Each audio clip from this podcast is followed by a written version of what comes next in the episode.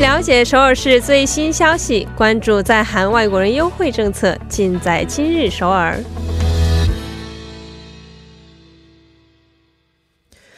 今日首尔为您传递首尔市最新消息，以及针对在韩外国人制定的各项政策、文化活动等信息。那么接下来就将首尔市公务员全素润老师的电话接进我们的直播间。喂，你好，全老师。哎，听众朋友们，周一好。嗯，老师好啊。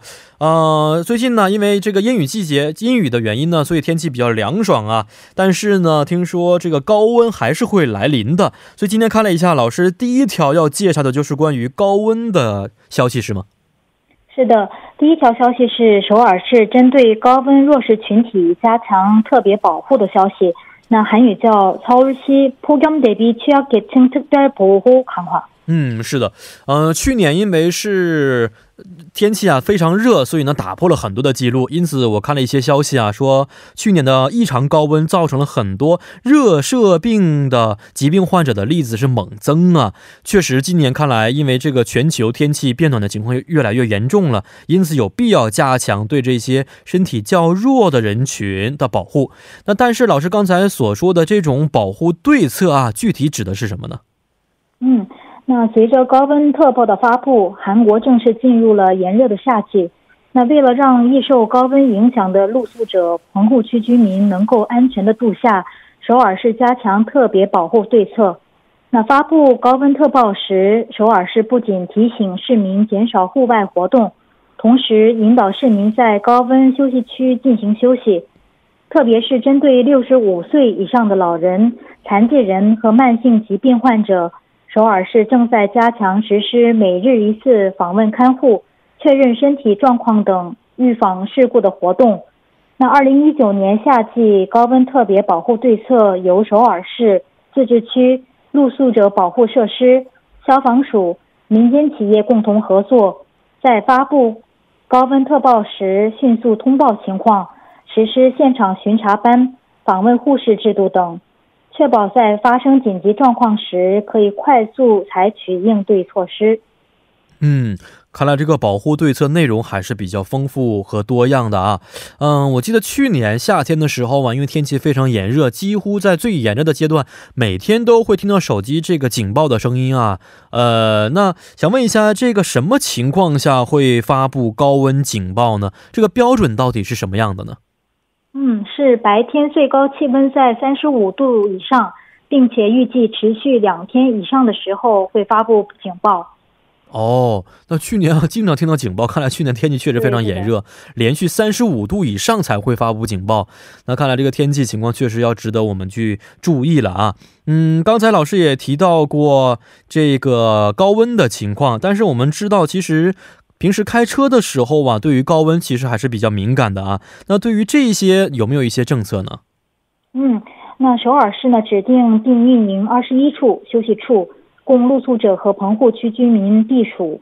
那在最炎热的七月和八月，还将追加五处场所，将休息处呢增加至二十六处。那休息处呢分布在首尔站、还有市厅和已知路附近，还有永登浦站附近。同时呢，首尔市在高速客运站等五个地区运营三辆移动淋浴车，分别在高速巴士客运站、还有永登浦站、还有中俄站、塔谷公园、青阳里站附近。哦，移动的淋浴车啊，这个真的是我第一次听说啊！看来今年真的是为了减少人们外出的时候患上热射病而做出了非常的努多的努力啊。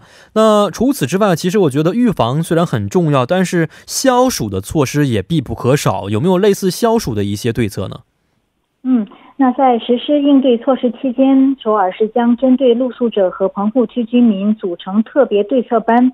在最炎热的时间段，对露宿者密集区、还有棚户区等进行巡查，发现危急的患者的时候，将通过拨打幺幺九报警，将患者移送至高温的休息区，提供饮用水等措施，积极实施救护，并且在发布高温特报时，首尔市消防署将通过使用消防栓喷水，帮助市民降温。